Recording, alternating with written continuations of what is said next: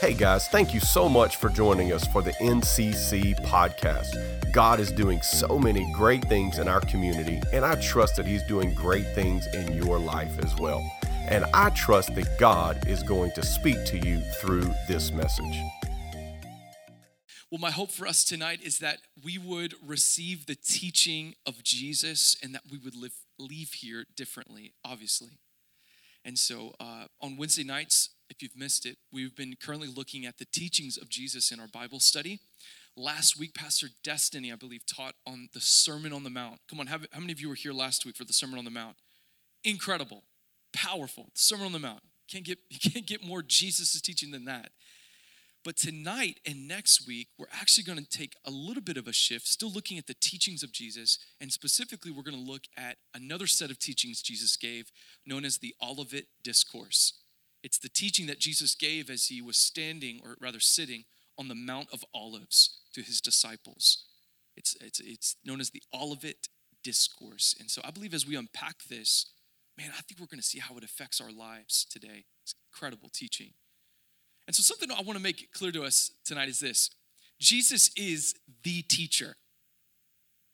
He's the teacher whom we should sit at his feet and hear what he has to say.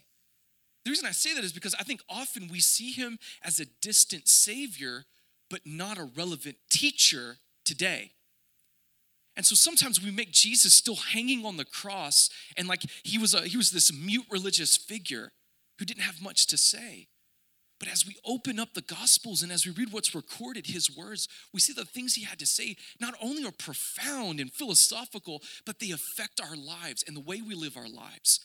Talking about topics such as money and marriage, sex, violence, forgiveness, right where we're living.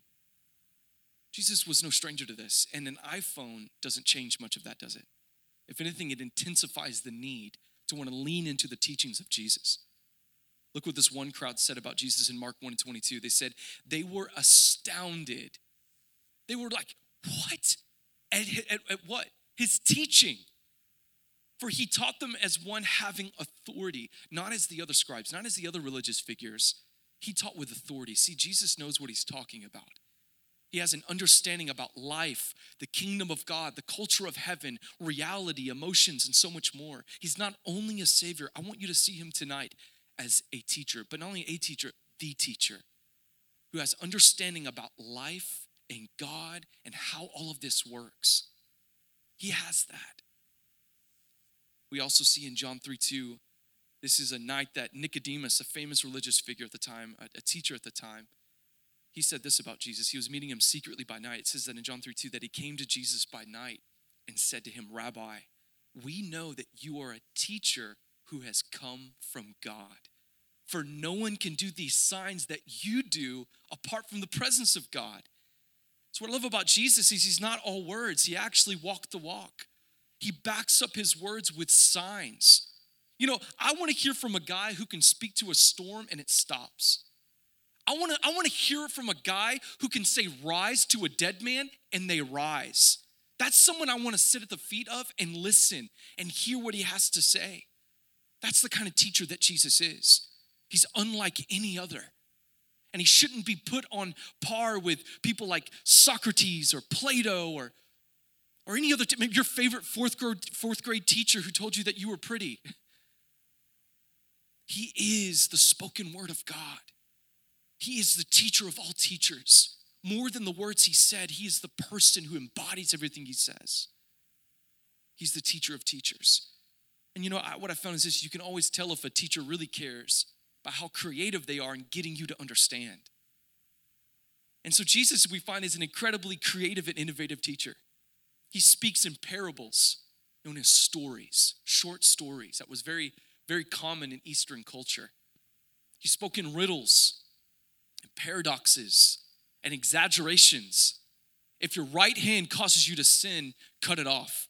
Because it's better to go to heaven with one hand than to hell with two. With, with, with two.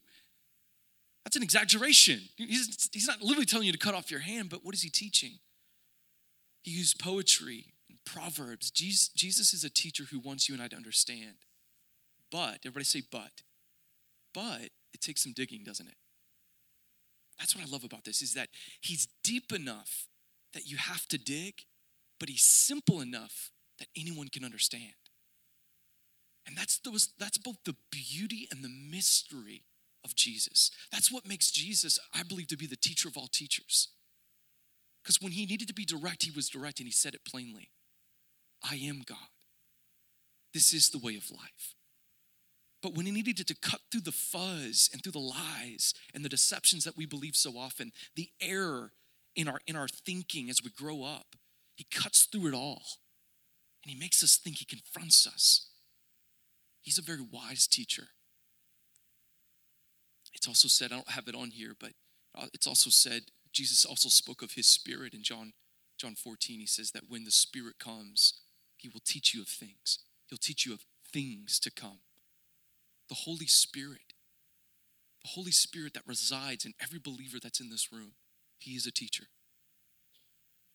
And, and when you are faced with indecision, when you are faced with confusion, when you don't know what to do next, you can consult the Holy Spirit, who is the teacher, the Spirit of Christ, and He will teach you, and He will tell you of things to come, and He will whisper things and drop thoughts in your heart you know, I'm a father of now three kids.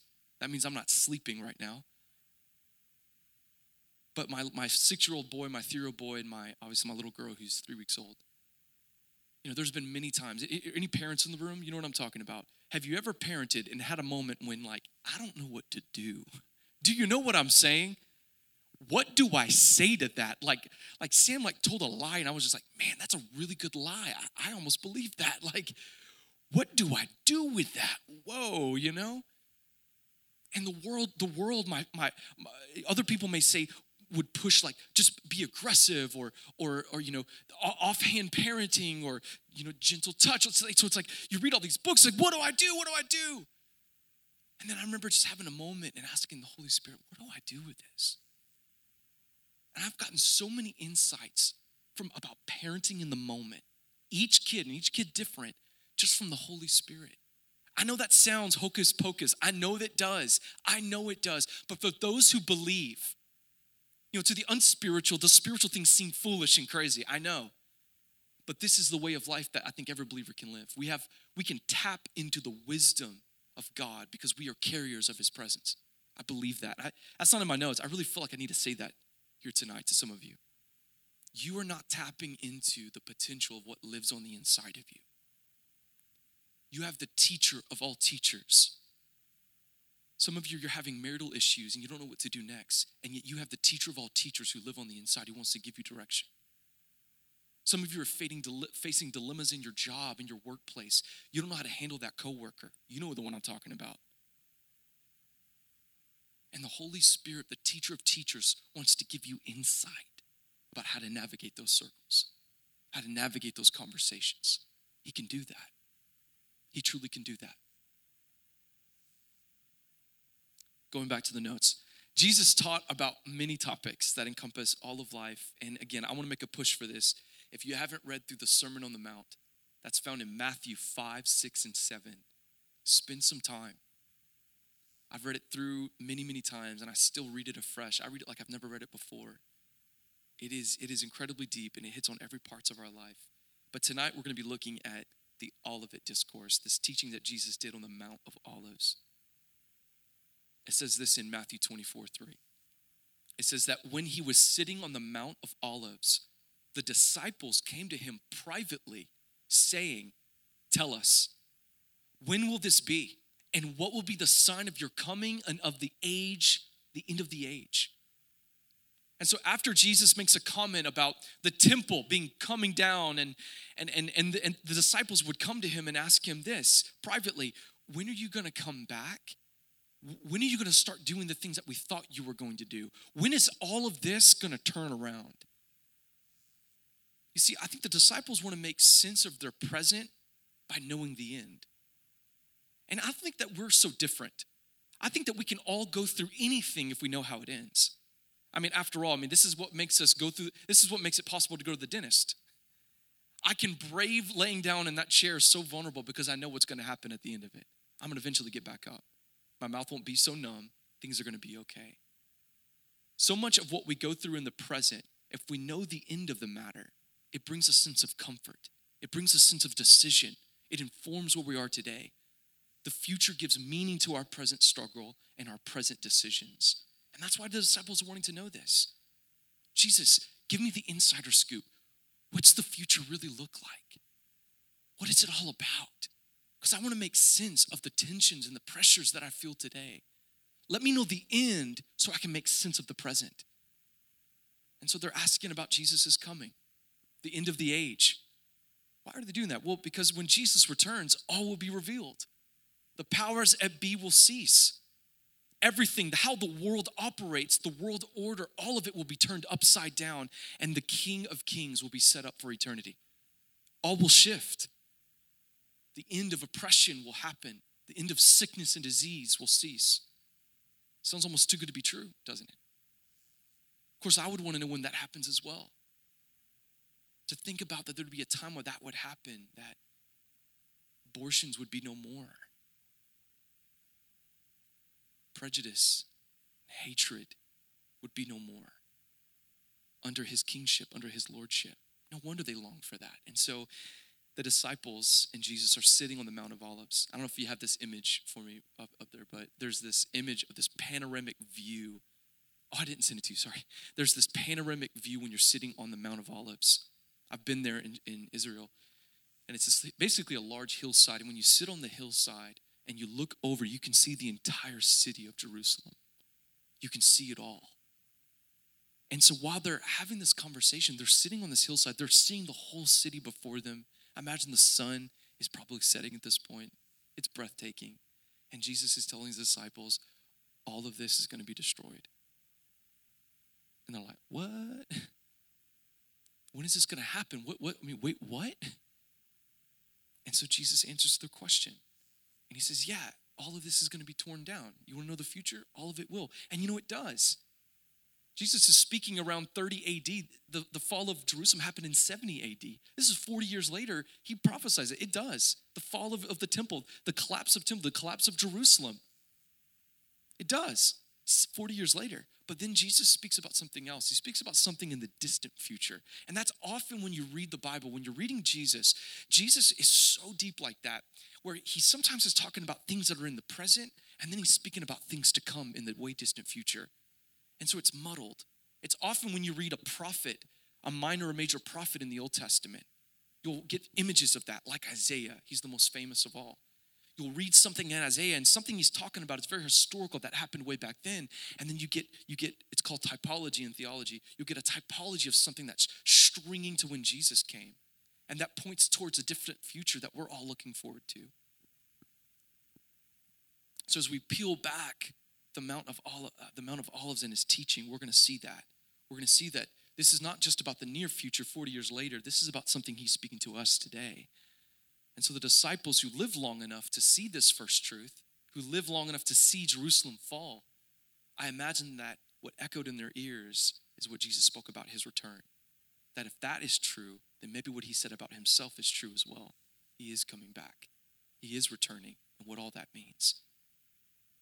Jesus answers their question not by telling them when he will return, but rather he describes what it will be like and how a person ought to live in light of his return. And that's what we're going to be looking at together tonight and next week. We're going to look at how the return of Jesus, what does that have to do with, the kids I have to pick up, the laundry I have to do, the job that I work, and the bills I have to pay? What does that have to do with anything? And we're going to see that the return of Jesus has everything to do with how you live your life today. Every little choice. Acts 1:11. These are angels speaking to the disciples, the apostles, after Jesus ascended into heaven and was caught up in the clouds as the king of creation. They said this, "Men of Galilee, why do you stand looking upward towards heaven? This Jesus who has been taken up from you into heaven will come in the same way as you saw him go into heaven." Jesus' followers are unique. We have the honor of knowing the end. It's not speculation, it's a promise. And it comes from a man who has never lied, who claims to be God, who died and rose again. We know the end. And it's all centered around not an event, but a person and his arrival and his return. See, we count time around his first coming. What year is it? It's 2022 AD, after the death of Jesus Christ, his first his first coming. But where is history all headed towards? And sometimes life can feel that way. It feels like, what are we headed towards? COVID and job loss and crazy and wars and the Spanish flu 100 years ago. And what does it all mean? What are these wars and rumors of wars and what's happening in Ukraine? And what does all of it mean? And as Christians, we have the comfort, the sobering truth of knowing we know where history's headed towards a great unveiling that had centered not in some cosmic weird lizard king from space, but centered in a man, Jesus Christ, who first came as a savior, but next is coming as a king and as Lord. That's what we're headed towards. And so, as, as Christians, Christ surrounds our life. In the, in the past, 2,000 years ago, we're wrestling and settling with the cross of Jesus. And what does it mean? And as a believer, the life that we live today, trusting God to do the miracles that He promised and that Jesus performed in the past. But not only in the past, in the present do we live, Christians also live with a very sure future that is ahead of us. That should stir us and comfort us and inform the way that we live today. Christ surrounds our life. Don't you see that? We're a part of a history that is that, that transcends us, that's bigger than us. God became a man in a point of history. And now we're caught up in this, this ripple effect, this wave that's been happening ever since. And here you're sitting today because of that wave, because something caught your heart. A revolution began. And now you and I, it's not that we're caught up in the past, it's not that we're even focused on the present. We're being beckoned and called towards a future that's sure. That the same man, this mystery that we've never met, Jesus in the flesh, we will meet him in the flesh one day. And that should stir our hearts. It should put into framework when we have a wayward son or daughter, when we have trouble at work, when our health issues are, are giving us trouble. We find solace and forgiveness in the cross, yes. But there is a power when we recognize his return and what that will mean and what that means to us today. And so we're going to look at a few of the, pe- the parables that Jesus teaches with hopes of how it's going to affect us. And so I believe we can make sense of our current reality and sufferings if we know how it all ends. Right? Awesome. Let's let's get into the meat of some of this. We're going to look at tonight. We're going to look at two parables. There's four total that Jesus teaches in the Mount of Olivet. We're going to look at two tonight, and we're going to look at two next week. And each one is a, it's there's some symmetry, and then each one is something a little bit different. Again, Jesus is asking, you want to know about the end? You want to find solace in your present suffering by knowing the end? Let me tell you. And so he gives four stories, four analogies. Let's uh, let's look at the first one. In Matthew 24, verses 42 through 51, it says this: Keep awake, therefore, for for you do not know on what day your Lord is coming.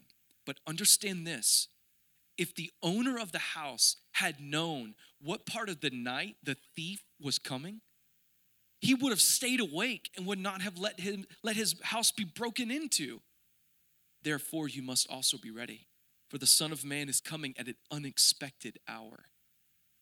Who then is the faithful and wise slave whom his master has put in charge of his household to give the other slaves their allowance of food at the proper time. Blessed is the slave whom his master will find at work when he arrives. Truly, I tell you, he will put that one in charge of all of his possessions.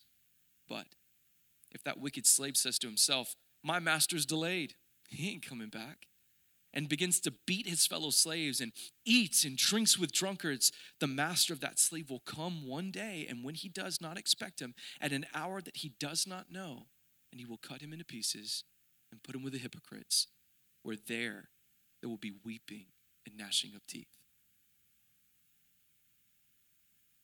Jesus uses two pictures here a ready homeowner, a ready homeowner, and a faithful steward a ready homeowner, and a faithful steward. You know, there were no cops back then, for those that didn't know. Bossier, police was not cruising through the neighborhood, you know, going around saying, Sir, did you have a break in? no, no, no. And if you expected a Roman soldier to go around knocking on your door, they weren't there to protect you. They were there to what? Take from you. Give me the bed. You're sleeping outside. Carry my stuff, and much worse. Houses were made of clay and hay and stone, easily to break into. So, if you knew, Jesus asked this question, it's actually pretty funny. He's making a joke almost. So, if you knew someone's gonna break into your home at a particular time of the night, would you stay up and be ready for him or her to come? I'm gonna come and rob your home at 3:15 tonight.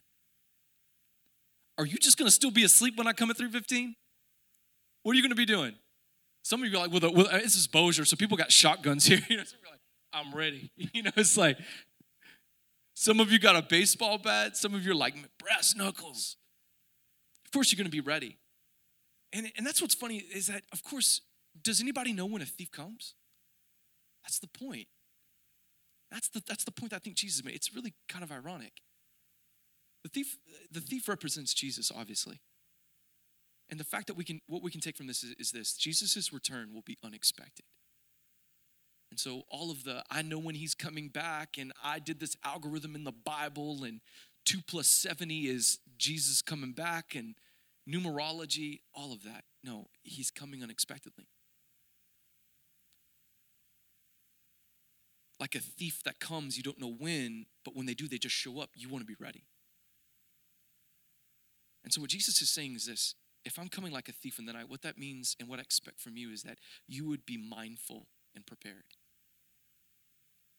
Our lives as Jesus followers should be marked by this anticipation of Jesus' return. We should long for it. We should long for it and what that all means.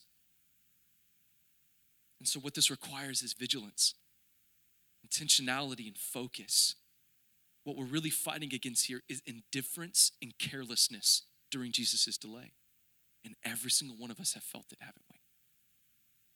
Where the cares of this world have blinded us or taken us away from this idea that seems so bleak and distant. We've become indifferent. That's what indifference means. It doesn't matter if I think about the Jesus return or don't think about it. It doesn't matter if I if it happens or it doesn't. My life, what is currently in front of my face, that's the resistance. Jesus is saying, You ain't ready. You still sleeping in the night, and when I show up, you're still gonna be asleep. And when he says to you, you need to be mindful of it. It should be something that you think about every day. I'm coming back. And all that that means, you're missing a part of history to come when you're not mindful of my return. Being watchful, being ready, being prepared, it isn't passive, it's actively there. It's resisting carelessness and indifference. And we do this through this walk with Christ, don't we? As we gather as a community. I'm reminded of, of Christ's return when I hear of the miracles in your life. I'm reminded of, yeah, I'm so glad God healed you of sickness, but man, I'm thinking about a day where sickness would be no more. Hmm. Yeah, that's right. I hear about the issues that you're facing, and then I think about what eternity means in light of that. I'm like, yeah, that's right. As a community, we spur one another on to put before us the return of Christ and what it means when we constantly put the biblical story in front of us. If you're going to read any amount of the Bible, you're going to get this sense of history and what you're a part and how you're a part of something bigger and where it's headed. Singing about it, thinking about it. What Jesus is simply saying is this we should think about the thief.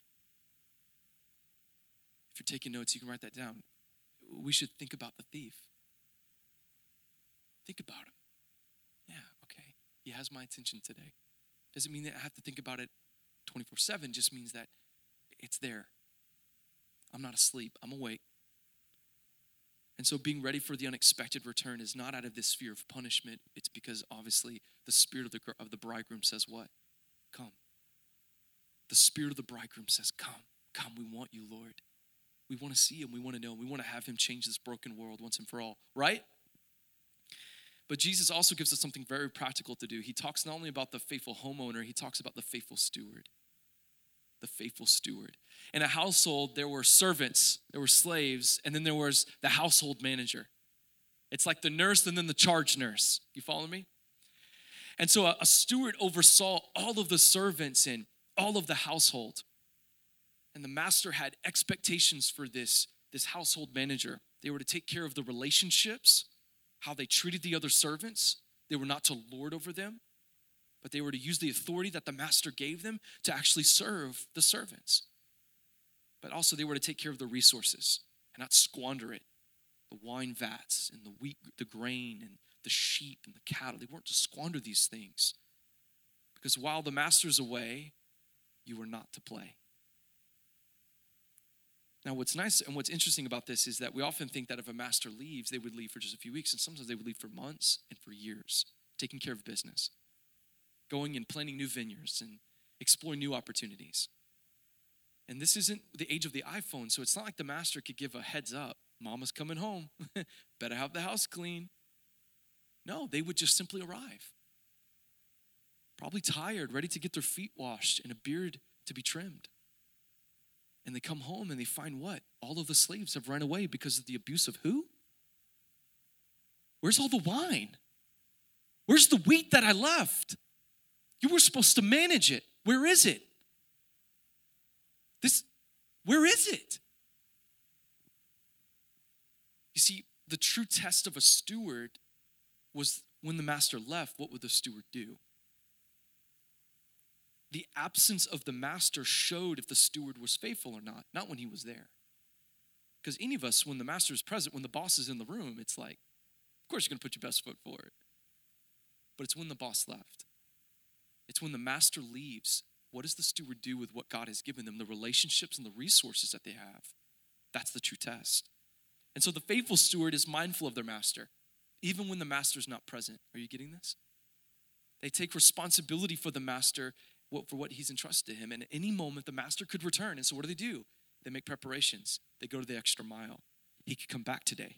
So instead of leaving the bed unmade, I'm gonna go ahead and make the bed. I'm gonna take the 30 seconds and do that because the master could return today.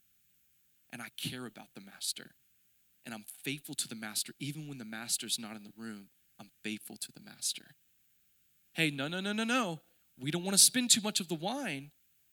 What if the master returns and finds that we have abused it? How would that look on the master? Oh, guests are coming and you're drunk? That doesn't represent the master well. Are you getting the language? That's a faithful steward. What are they constantly thinking about? The master and how what they do with their life implicates him, even though he's not here. Now, do you think that some of the other slaves who wanted to push, do you think that maybe they probably try to make an appeal? Just come on, pour a little bit more. The master ain't here. Come on, let us let us let us off early, a little bit early. We don't need to do all of that. I know you wanted the shed built, but not all of it, right? Let's take a couple weeks off. He's gone siesta. Amen? And then I can just imagine that, this faithful steward, this faithful household manager just casting the vision. But what if the master returns? How are you going to feel when the master returns? How are you going to feel about the, how we treated one another and how we treated his resources? How are we going to feel when the man with eyes of fire who cannot be manipulated sees us for all that we are? He can't be swindled, he can't be deceived, and he sees us as we are. We are vulnerable, we are nude. How would we feel? See, the unfaithful steward does the exact opposite. He sees the master's delay as an excuse to do whatever they please. He ain't here. well, mama don't know. Won't hurt her. Just take a little snort of that wine. No one's going to see. Take a little bit more of the grain. Man, this, the servants are a little bit thick. You know what I'm saying? There's no indication of lordship when the master's gone. None. They squander all that they're given, and the unfaithful steward really just looks like Like he doesn't have a master. Drunk, abusing authority. This is a bad household manager. This is unfaithful. What we discover about this and what Jesus is teaching is that Jesus' return will not just be unexpected, it will be revealing. Because it's when the master comes back that the faithfulness of the unfaithfulness of the steward is shown, right? This is what you have done. There's an account given. So when Jesus comes back, it will be unexpected, but it's not just going to be a, a, fly on the wall. There's going to be all is going to be revealed. Nothing that was you thought was hidden or secret will be remain that way. It will be brought into the light, the one who is light. We will give an account.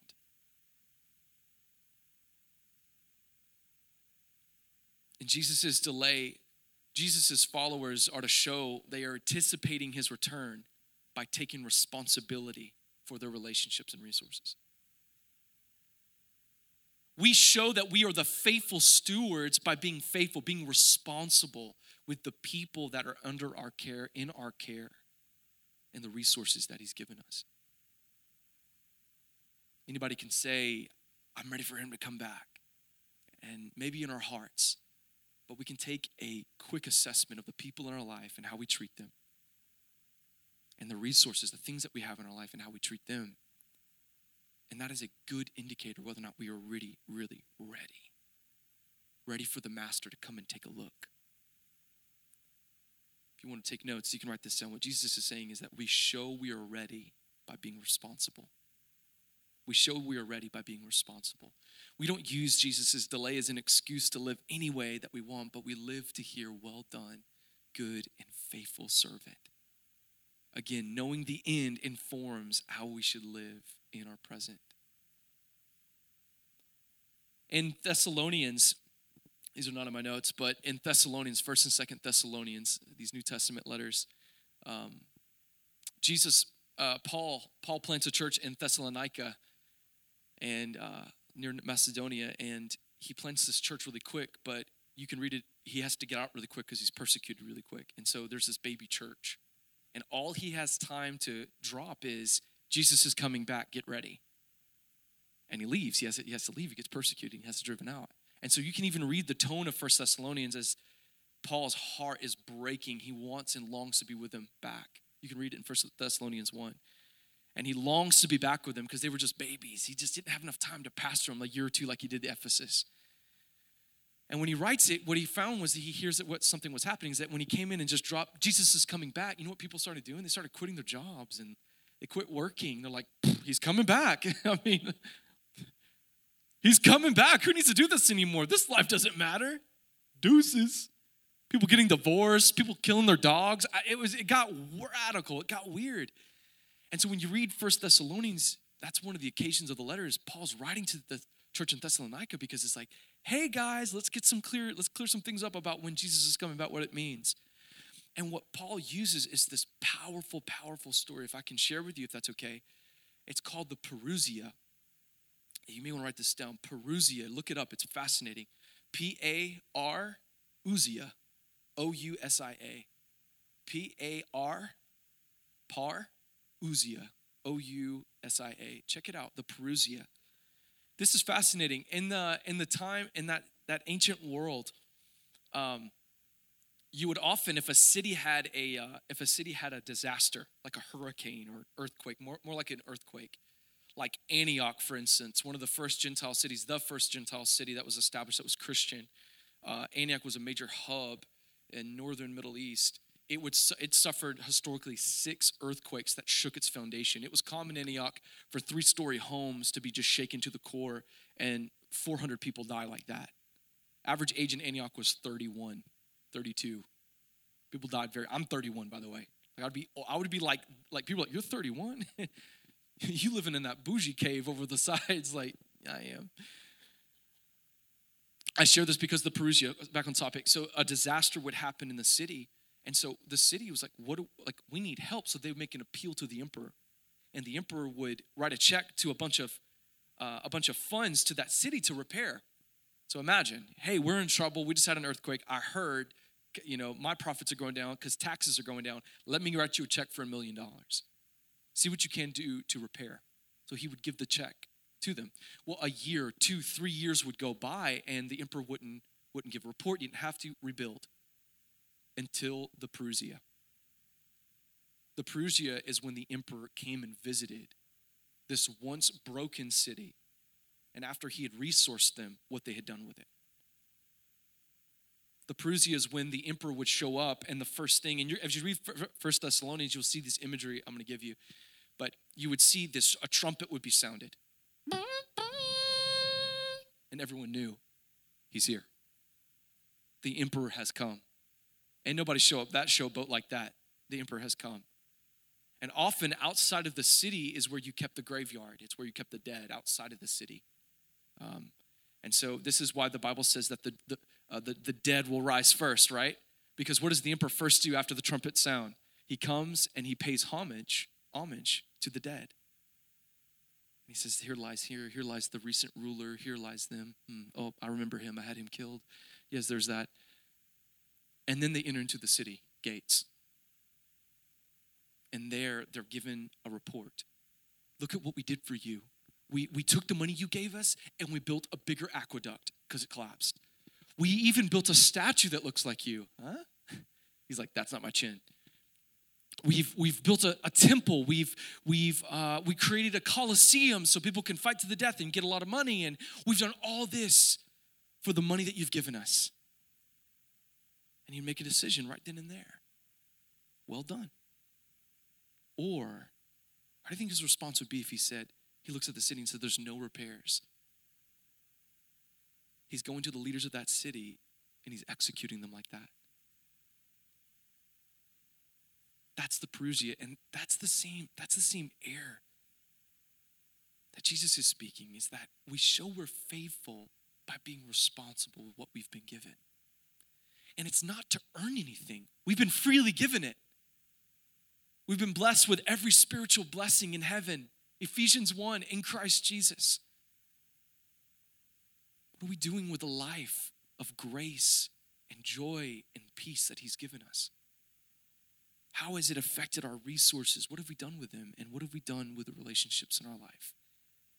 What Paul is saying and, and what, the, what Jesus is saying is the same. There's a Parousia that will take place where we will show what we did in the absence of the master.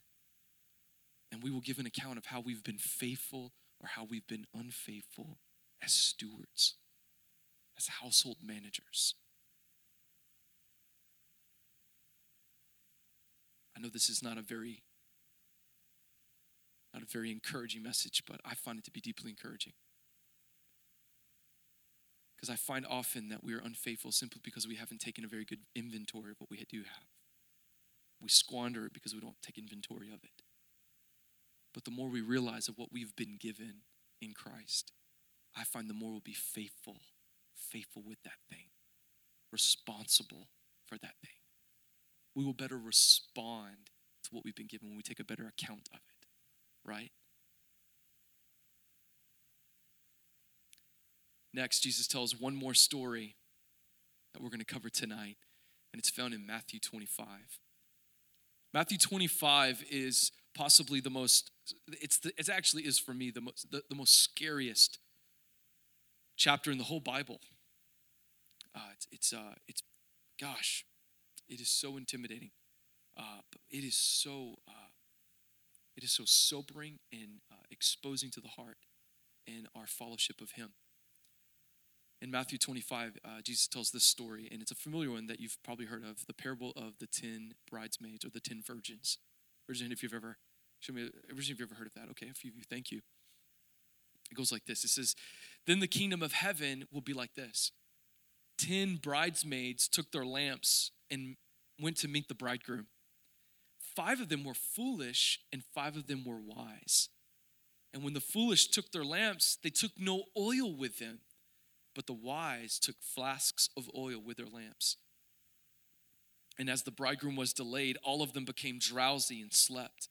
But at midnight, there was a shout Look, here's the bridegroom. Come out to meet him. Then all those bride, bridesmaids got up, trimmed their lamps. But the foolish said to the wise, Hey, quick, give us some of your oil, for our lamps are going out. But the wise replied, No, will not be enough for you and for us. It had better go to the dealers and buy some for yourselves. And while they went to buy it, the bridegroom came, and those who were ready went with him into the wedding banquet, and the door was shut. Later, the other bridesmaids came also, saying, Lord, Lord, open to us. But he replied, Truly I tell you, I do not know you. Keep awake, therefore, for you know neither the day nor the hour. A little bit of history about this passage so we can really look at this. What Jesus is trying to tell us is that, you know, in a Jewish wedding, there's typically three stages. You have the engagement that's made between the fathers typically, the betrothal, where promises are made, she can no longer be given to anyone else. And this betrothal typically lasted about a year where they would prepare. And then you had the wedding. The wedding was so unique. What was so unique about it was the wedding procession. And that's what this parable is about. It's about a wedding procession that took place. It was a big moment. Wedding processions went from the bride's house to the groom's house. Can you imagine that in Bossier? Like if you live in Shreveport and like you live in Benton, it's like, ooh, that's a long procession, man. It was like a funeral, not a wedding. Are you kidding?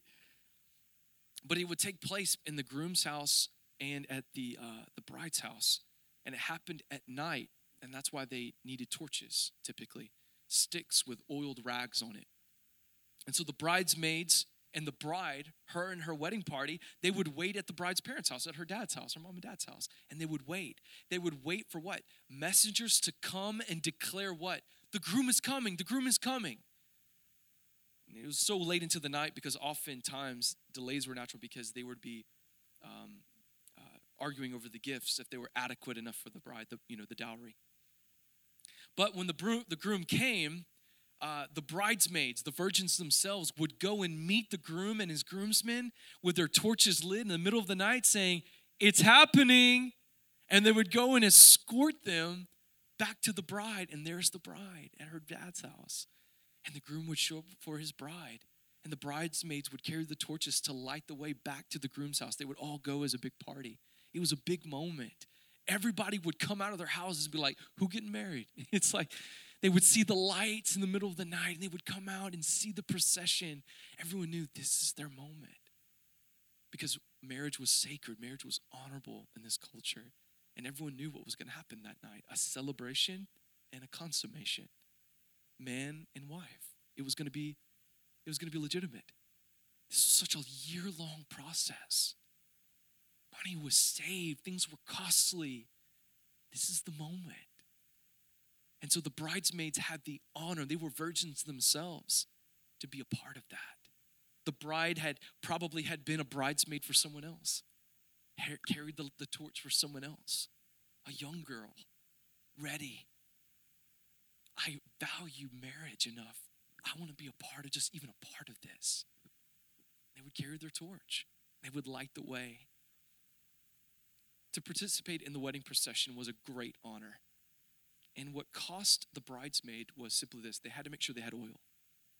The one thing that they were responsible, responsible for, other than wearing a certain color, was having that torch, being able to keep the light from the distance of meeting the groom back to the bridesmaid's bride's house, back to the groom's house. It had to be lit that long, and so they needed oil. And so, having no torches lit, imagine how insulting that would be not honoring the moment, not honoring the marriage. To not understand the privilege and to be careless with a task was a great insult to the culture and to the family. Enough for you to say, I don't know who you are. You understand, this is Eastern culture, it's a culture of shame. I don't know you. Because the people that run with me are people of honor.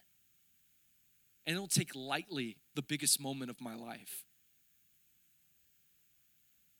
It was a privilege to be a part of the wedding procession. But we also see why the wise bridesmaids had to deny their foolish, the foolish, their oil, don't we? Because really, they wouldn't be enough for the wedding. Because sometimes we read that and we're like, man, why couldn't they just share some of the oil? Well, because they're so concerned about the bridegroom. It wasn't about them, it was about the bridegroom and providing light in the middle of the darkness for them to have their moment. I want to be a part of that. The foolish virgins, the foolish bridesmaid, they insulted and dishonored the whole wedding. They had a torch and a rag, and you can light that rag, but does it stay lit very long? And so, yeah, they were a part of it, and then they burned out. The oil. The oil is what they were responsible for. They had the appearance of being ready, but with no oil to burn when the time came. They lacked wisdom and foresight to be ready when the groom comes, not found wanting. They didn't buy the oil when it mattered. You see, I think what we can all fall into, and what Jesus, I think, is trying to get us at, is that they thought they could have celebration without consecration. But the truth is that there is no celebration without consecration. It's not about taking it lightly, it's about taking it costly. And the more we honor something, the more we believe something to be true and have weight and value. Literally, the Greek word honor is time, looks like time, and it means to esteem something, to assess it a value. It was used in the marketplace. You know, that that ring, you know, it time, it honors, eh, brings in 120. So if we're going to honor this rightly, we wouldn't take it lightly, we'd make it costly. There is no celebration, true celebration, without that sense of consecration. You know, throughout history, oil, oil is expensive. It's a costly process. It had a three part process too. You had to crush the olive, and it produced this pulp. And then the pulp had to be sifted and separated the oil from the solid parts. And so you'd be left with water, solids, and the oil. The oil. That's what Jesus is trying to tell us is that we don't take Jesus' return lightly, but we take it costly. Oil is a representation, biblically, of many things, but it's a representation of the Holy Spirit. Oil is a representation of the Holy Spirit. You see it in the Old Testament where they would anoint people with what? Oil.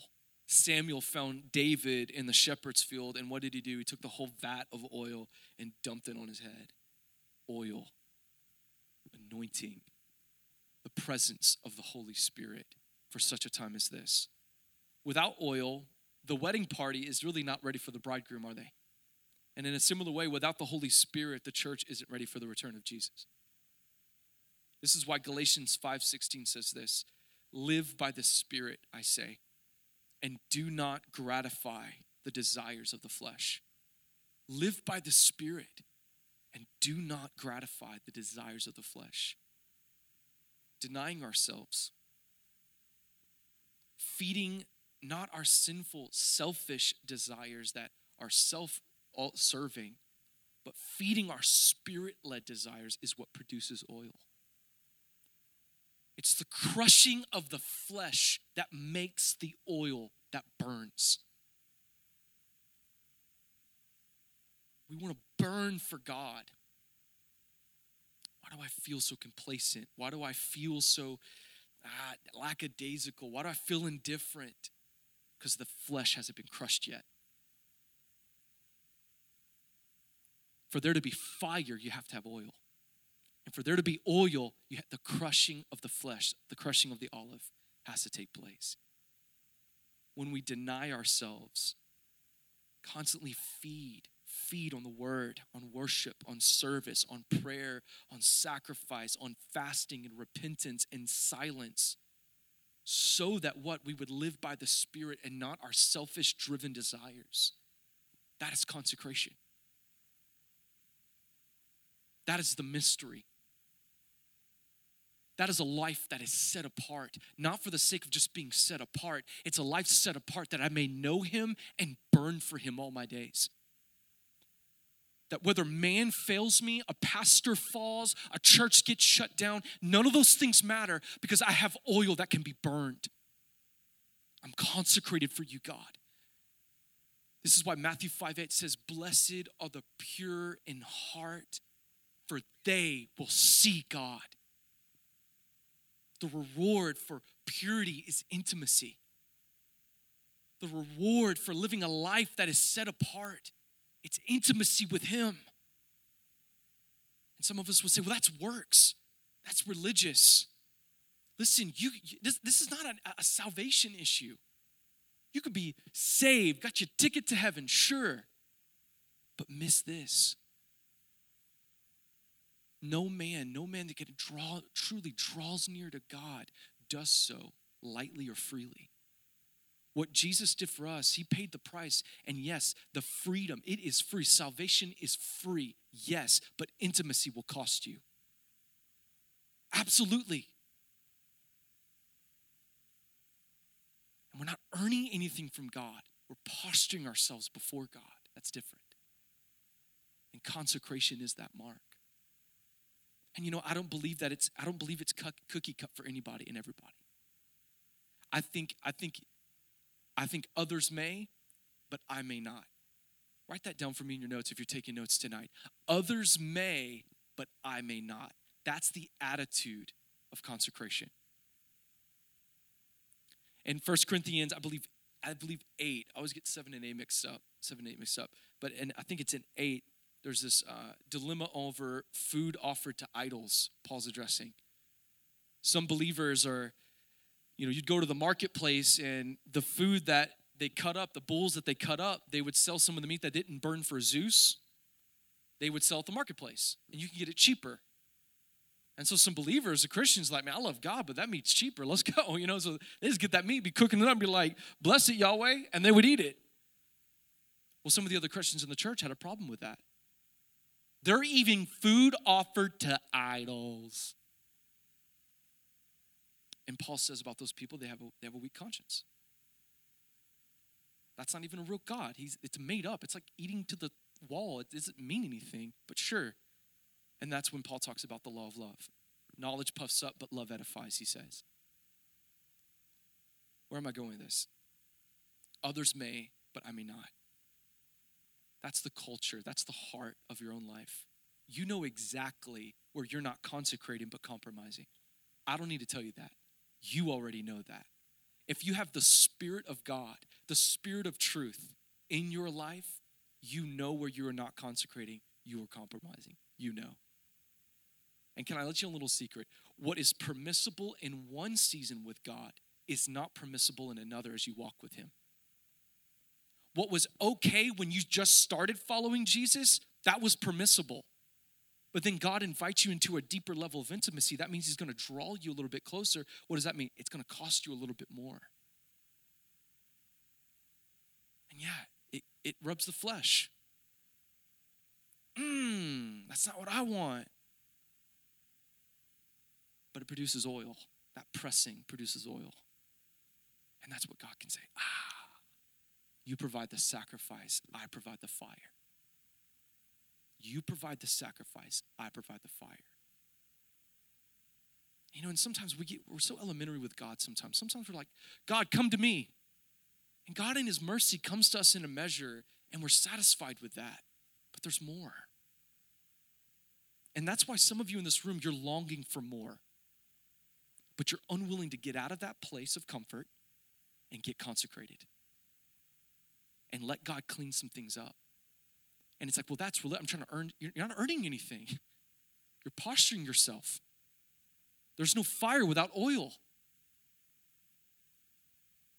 And what you're saying is that I don't want to take this lightly, I want to take this costly. Oil, it's funny, oil is also not just about self denial in, in the way that we are not going to watch this, listen to this, do this, do that, do this, that others do. You know, my mom told me a funny story. She said some of her friends, my adopted mom, she's in her 70s now, but uh, she was in her late 50s when I was in her house. And she said that some of her friends had like, they would drop their phones. These are believers, like they love God, they're serving the church, but they would like drop their phones in the toilet and then like go to like AT&T or whatever, and like, man, this happened to get a new phone. And my mom was just like, I'm not judging them at all. Like that's between them and God. But she's like, I could never. But then my mom would do other things where I'm like, I could never, you know? It's like, you know? But that's that attitude of others may, They may be able to get away with that. Their conscience is not seared. That's not sin to them. They're like, woo. And, and me, it's like, ooh, I can't go there. Others may, but I may not.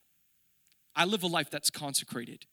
And so that's why I'm not preaching like, you can't watch TV. It's no one's saying that. But for some of you, some of you do need to cut off some shows that you're watching. Not because I told you so, because that's what the Spirit of God is drawing. I've had to sell things that I've bought. I've had to give things away. I've, I've had to cut some things off of my life. I've had to stop listening to a love song before. Doesn't mean anything to you. It sounds like to you, you're like, man, that's, but for me and the Lord, like that was it. That was oil produced in my life. God was saying, you, were permitted to listen to that, that, but like, I want to bring you places where you trust me, but it's going to cost you. I am, Lord.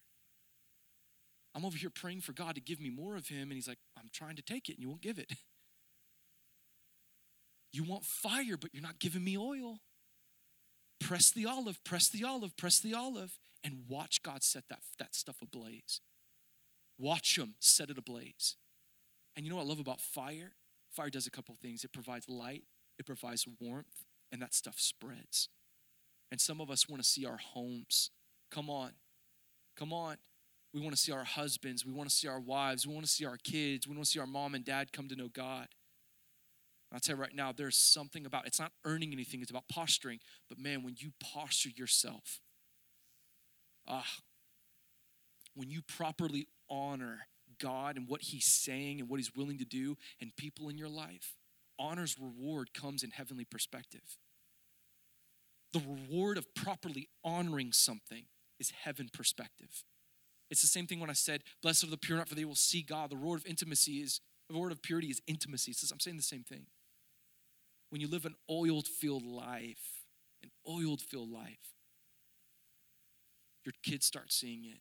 They see the fire, they want to know what it is, and you say, You want to know what it is? Come press the flesh a little bit with me. Lean in and watch oil. Watch what God does with the oil that you give Him. And He sets it ablaze. Because people are not interested in your oil, they want to see what? Fire oil is only as good and valuable as it's able to be lit. That's the only reason why anybody goes and spends money on oil is because you can set it on fire. Are you guys following me? Oil is also the same Greek word as mercy. If you look at the Greek word for oil and the Greek word for mercy, it's very similar. Oil is also seen not as the Holy Spirit, but it's also made through charity, through alms giving, through how we treat other people. I'll tell you what, right now, you want to know the number one way you can produce oil is if you're married. That is a very real way. Jesus, to, to, to deny yourself. Luke 9.23 is about marriage, man. I'm telling you right now, if any man follow me, let him get married. it's like, sorry, that's a little No, I'm joking. But it really is. It's about denying yourself. Almsgiving and charity, how you treat others. You know, I've been insulted. Let it roll off me. Blessed them right back. Oh, oil. God will set that ablaze. Yeah? When Jesus returns, we want to be found with oil for the celebration. We want to show the wisdom of knowing that there's no celebration without consecration. We know that, God. We have oil. We, want, we don't want to take being a part of the wedding lightly. We want to honor him. And again, we don't do this to earn something, right? But this is out of a response what he's given us. And let me say this that's what worship is. I can invite the keys up. That, that's what worship is. Worship is a response to what God has given. Worship. It's not a song. Worship isn't music. Worship is simply a response to what He's already done, who He already is. That's why, that's why God is deserving of worship in your life if He never did another thing for you. Because it's what He's already done. He's already done. He's deserving of worship. He's deserving of a proper response that doesn't take it lightly, but takes it costly. God, I love you. And God, I want all of my life to be given to you. I want to be faithful and responsible for you. Worship. Because why? You've done that for me. That's the spirit of worship. That's what worship is. We take in a proper account of what God has done and we respond accordingly. And that's all, that's what the wedding banquet's about. I give you the honor of being a part, and you give the oil.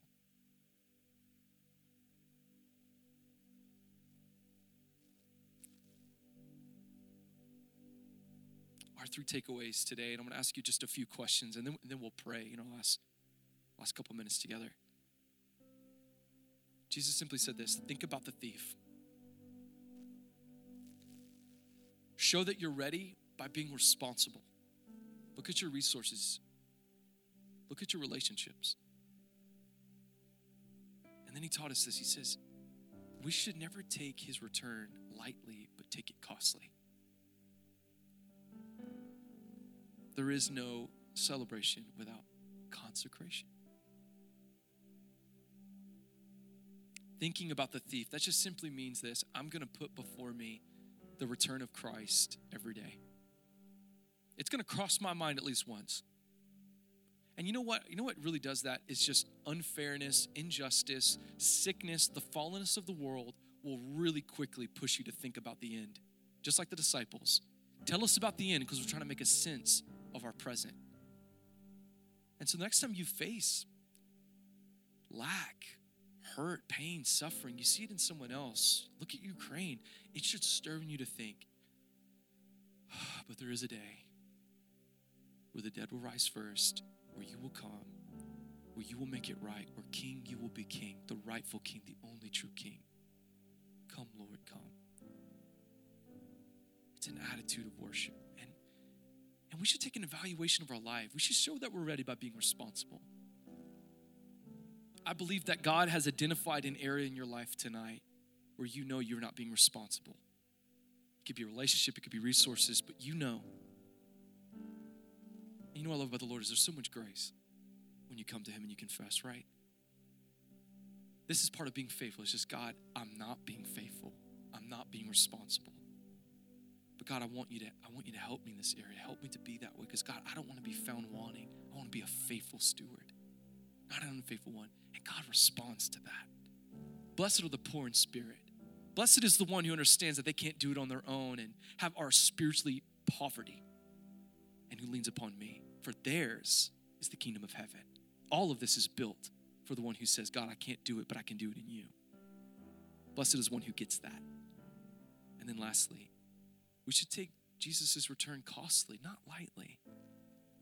I believe God tonight has looked at your life and the Holy Spirit has already pricked your heart about an area of compromise. And God is saying, I want that. I want you to consecrate that to me. Don't do it for him, don't do it for them. I want you to do it for me. Give it to me. Consecrate it. Give it to me. You know what that area is. You know what that thing is. And if you don't, ask the Holy Spirit. Ask God, God, show me where where where I, where you're wanting me to give more to you, to consecrate to you. Because you are that worthy. You are that honorable. You are worthy of that. Some questions just to ask yourself is how do you resist the drift towards indifference and carelessness? How do you keep a radar on your heart throughout the day, throughout the week, where my heart is becoming indifferent? I'm getting careless. Are you aware of your responsibilities that God has entrusted to you? You're aware of the relationships, the resources that He's brought into your world, and He's asking you to be faithful with those things. And last question is this Am I living a consecrated life to Him out of love for Him? Is that my motive? Is that why I do what I do? Because some of us, this idea of consecration out of love is very freeing because some of us are religious in the room and we consecrate not for Him, but out of some sort of validation for our own lives that we're better than other people. I don't do that and still we can miss it, even in that. It's got to be a love offering. Thank you for listening. To hear more messages like this one, make sure to subscribe and share our podcast. For more content from NCC and how to get connected, visit ncc.team.